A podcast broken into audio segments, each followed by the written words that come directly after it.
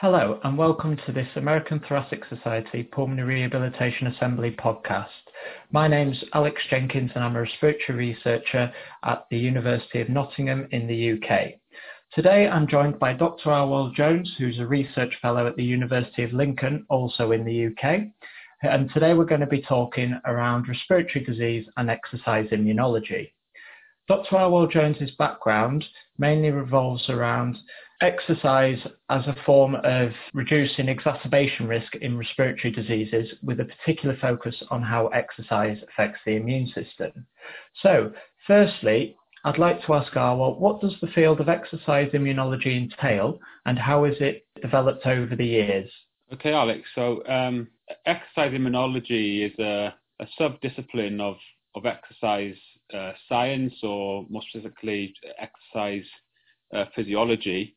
Um, and it's and it's all to do with the relationship between exercise, immune function, and infection risk. Um, broadly speaking, I guess in terms of how it's developed over the years, there was some reports of interest in in how exercise that influenced the immune system probably around 100 years ago. But I think in terms of um, the emergence of the discipline, it wasn't until the 1990s that people started to look at um, exercise and, and, how exercise impacted on the immune system. And and particularly what caused that interest was this belief that respiratory tract infections were more common in people who undertook endurance or extreme endurance exercise.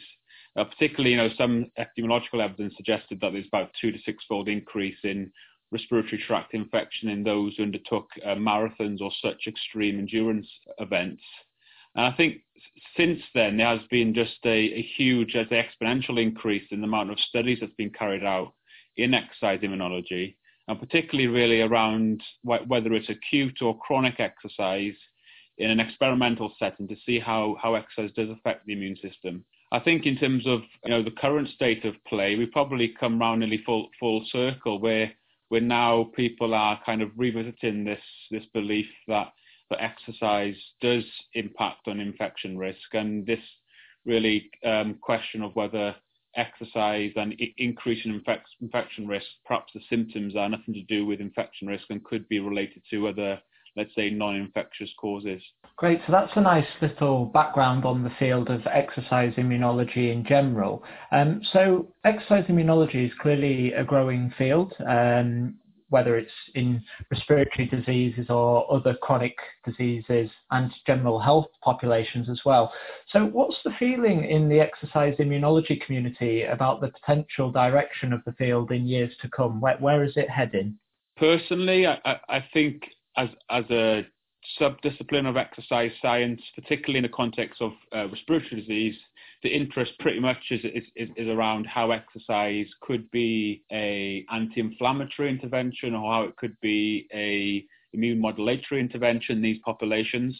Um, but there's also, of course, I guess, across different areas in exercise immunology. I think if you were to label yourself as a exercise immunologists, you tend to have your own sub-discipline within exercise immunology that you, you might have particular interest in. Certainly across all of these, there's this recognition of, of omics technologies and the ability of, of such technologies as metabolomics, proteomics to perhaps really take a a wider snapshot of all the parameters that might be involved in, in, in, protecting us from, from the state of immunity. And so there's a really understanding of how we can use this new technology to try to better understand um, our immune system, but particularly how exercise can influence such a system.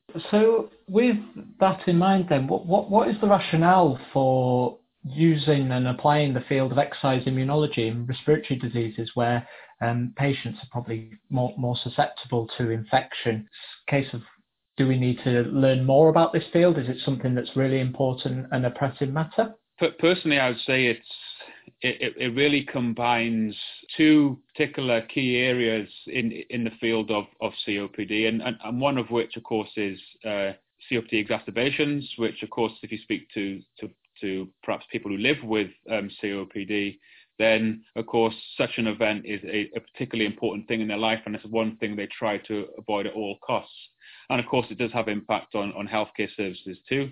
And then the other of course important area, particularly again from both a bias point of view is is exercise physiology or pulmonary rehabilitation, exercise in the management of of, of chronic lung conditions. So the, the rationale, or let's say what, what triggered my interest, particularly in, in this particular area of research, is if we consider that uh, exercise immunology is all to do with how exercise uh, impacts on immune function and infection risk, well, we know that in people who suffer frequent exacerbations, they seem to have altered immunity and this susceptibility to recurrent infection. So, of course, it really does start to, to make you think how exercise immunology has a, has a role to play in, in the management of, of exacerbations in COPD.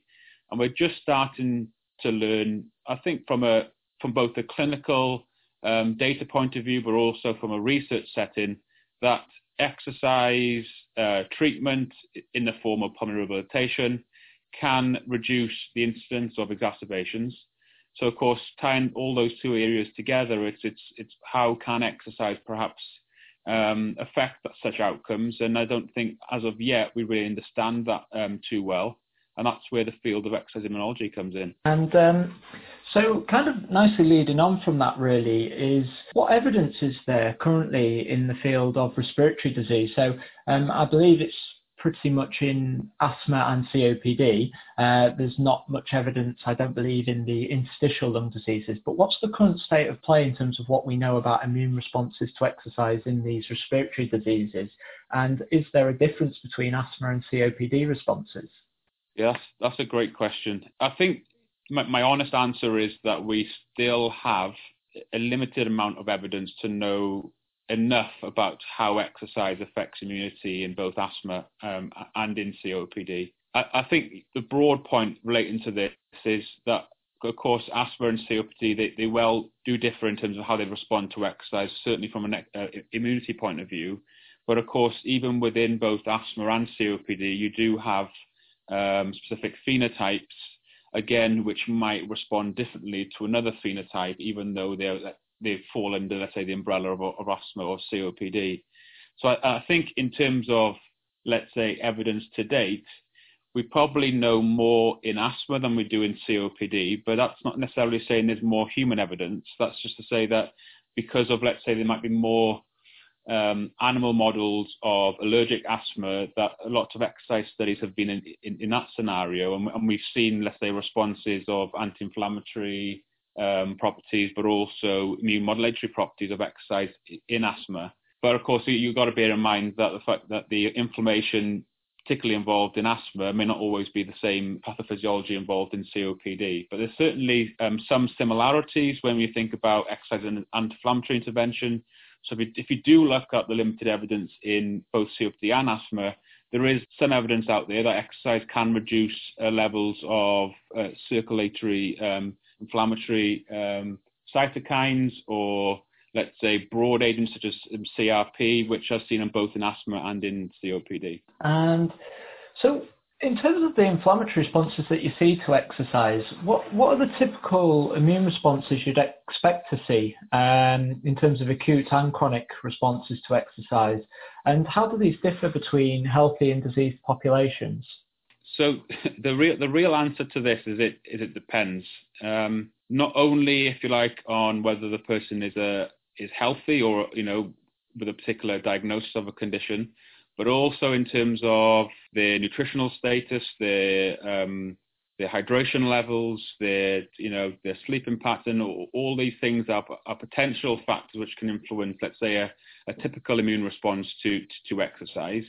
I think, of course, depending on which condition that you look at, there might be some responses which you may expect to see more in, in, in others, but there are some, let's say, classical responses that you do see um, in the immune system in response to acute exercise and that's largely related to, let's say, a leukocyte trafficking. So, in, in other words, a shift in the type or number of um, cells of the immune system in the circulation and also within different tissues.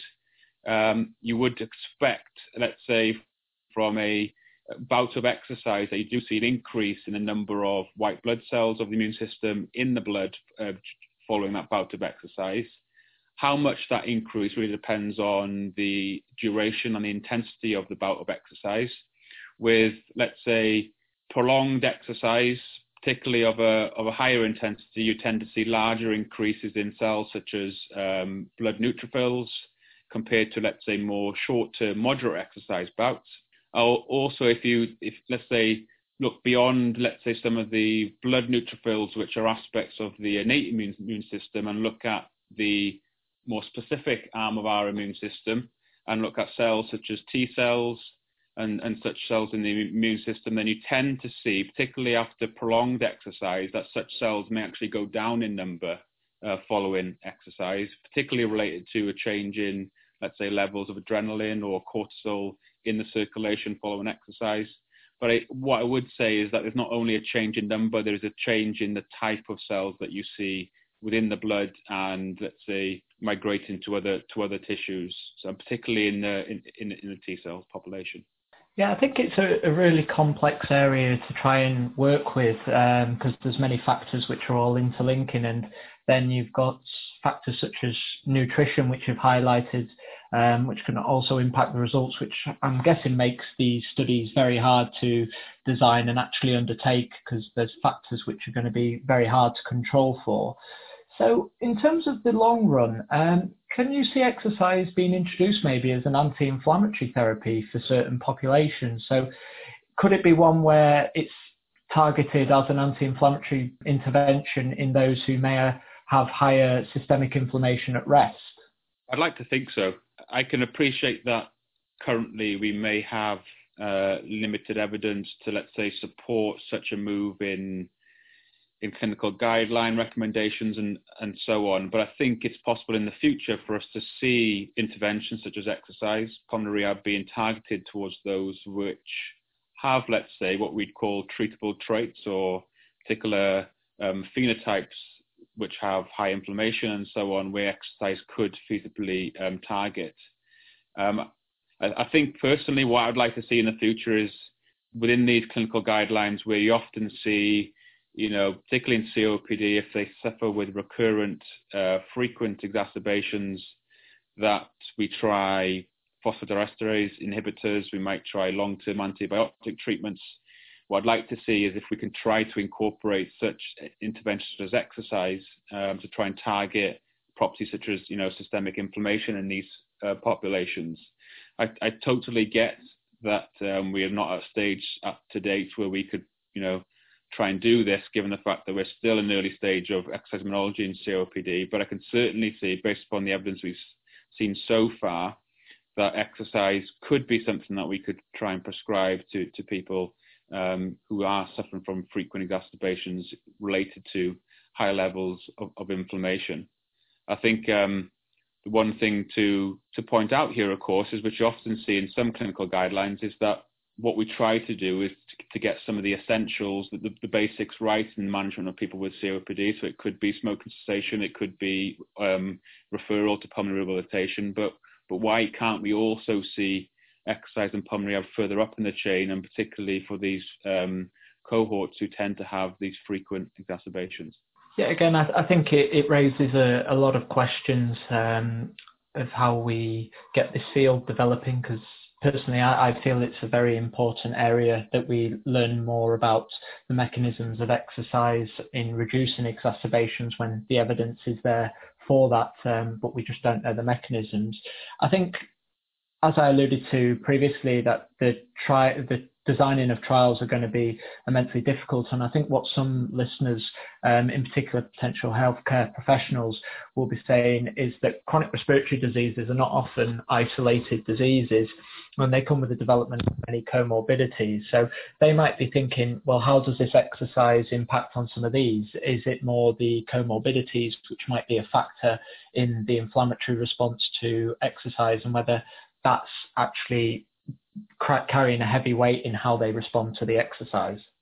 Yeah, you're absolutely right. It's uh, particularly, let's say, in trials with people with COPD or let's say non-communicable diseases, it's, it's it's often seen that they have uh, other conditions at the same time, and I, I think to, to, to be honest with you, it, it I wouldn't say it's completely impossible, but it's it's it, it's very difficult to sometimes distinguish um, the effects of exercise on one condition compared compared to the other. I think the classic example, certainly in the context of respiratory disease, are, are those patients who may have a comorbidity of obesity. um, certainly both in asthma and in COPD. There is evidence, of course, of, of exercise reducing um, levels of inflammation in both of these populations.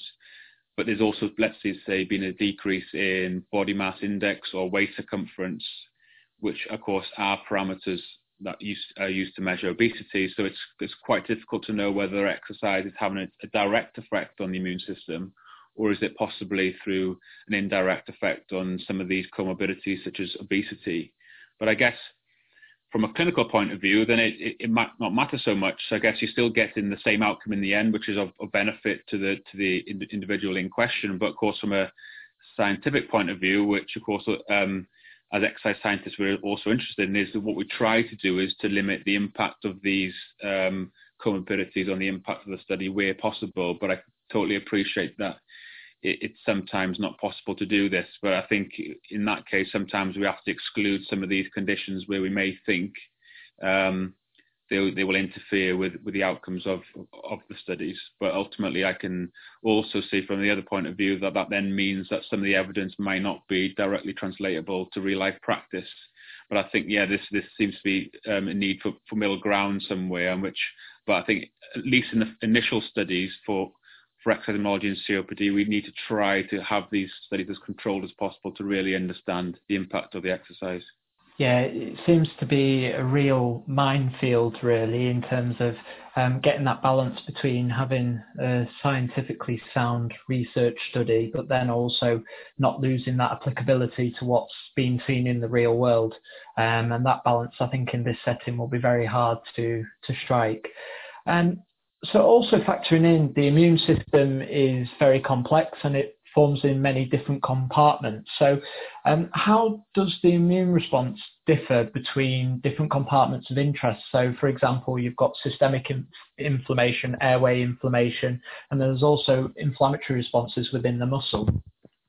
So I think the first thing to say um, here is that exercise do, does differ in terms of response in these compartments, but also these compartments um, also have different parts of the immune system within them, such as resident cells or other parameters of the immune system.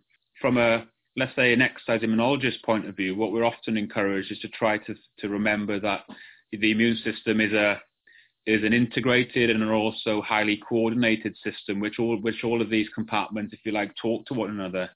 So given that this system is so complex, it's actually built uh, a lot of redundancy within it. So the, the often um, limitation with some studies is that once you've measured um, a particular parameter in a particular compartment, is is how can you be certain that that particular parameter really has a, a huge impact, or let's say a clinically meaningful impact on the host.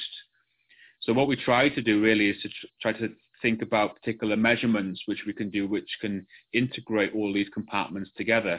And, and one such view is to actually use in vivo measurements of immunity.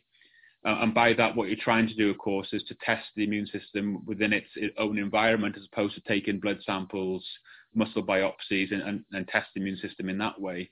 And, and a classical uh, example I can give you of, of, of that really is uh, is the influenza vaccination, where there are studies which they have, let's say, provided exercise on an acute basis or a chronic basis prior to the receipt of an influenza vaccination, and then measured, of course, the the readouts that you can get from the immune system following the influenza vaccination, such as you know, influenza specific immune cells, it could be antibodies in response to the immune cells, and see how that could um, be uh, a way to assess the effects of exercise.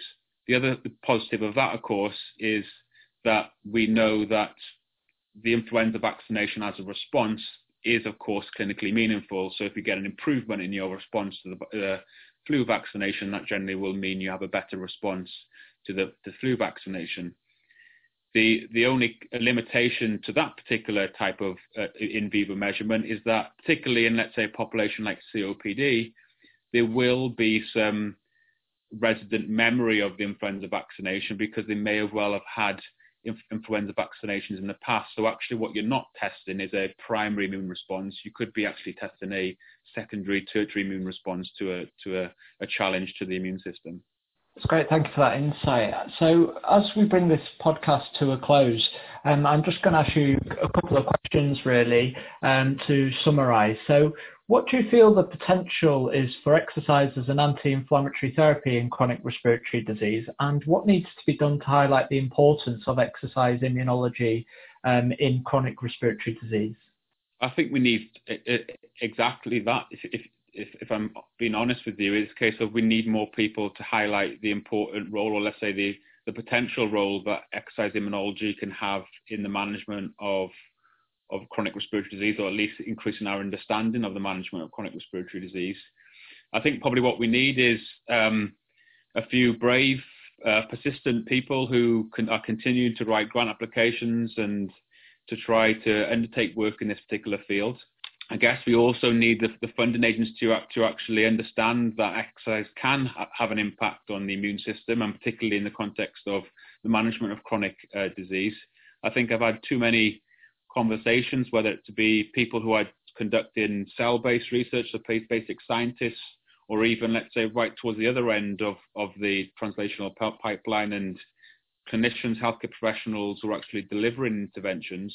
You know, too many conversations amongst all of these different groups who are just not aware of the impact that exercise can have on the immune system, or let's say its relationship with the immune system. So we just need a bit, a bit better awareness, but of course that awareness will only come from from more research study, and we just need um, more more research studies. I, I guess that's often a, a, phrase we'll use at the end of any research study that we need need more research, but particularly in this field where we have got a lot of studies on exercise uh, and immunity in a healthy population, but not so much in uh, chronic disease populations. So we, until we do those studies, we won't necessarily understand the difference between the response to exercise in a healthy context or let's say in a, in a disease context. I think the difficulty in terms of conducting those particular studies is the some of the things we've already spoken about today is is offsetting the the impact that other factors within the individual in question might impact on the outcomes, such as comorbidities, hydration status, nutrition status, sleep, all these potential things that can impact on the immune system. But the only way we can do that is by conducting controlled and repeatable um, studies, probably um, starting off from an exercise laboratory. And the reason why I say that is, is, is again because we, we may also have a tighter control on the, the dose of the exercise, whether it's the duration or the intensity.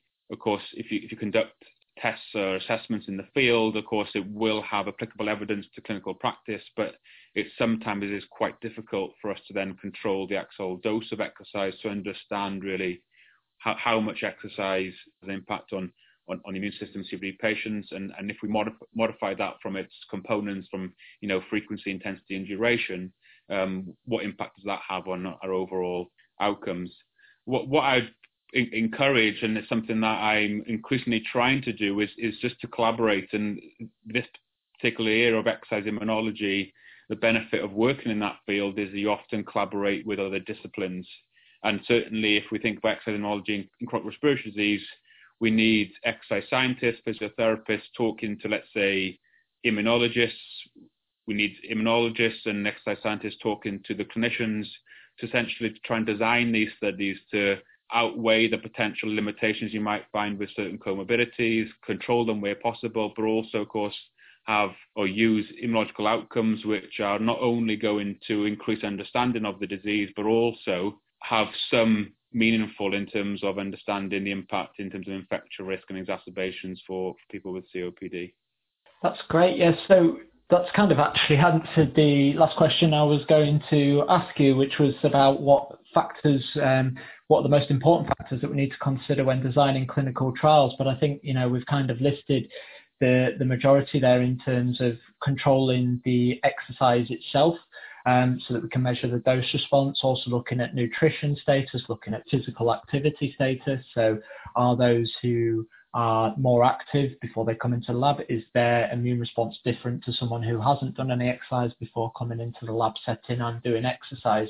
So I think that you've kind of demonstrated throughout this podcast really that there is a big potential for research and translatable findings in this field, which could have huge potential cost savings really from using exercise as a therapy more so than medication.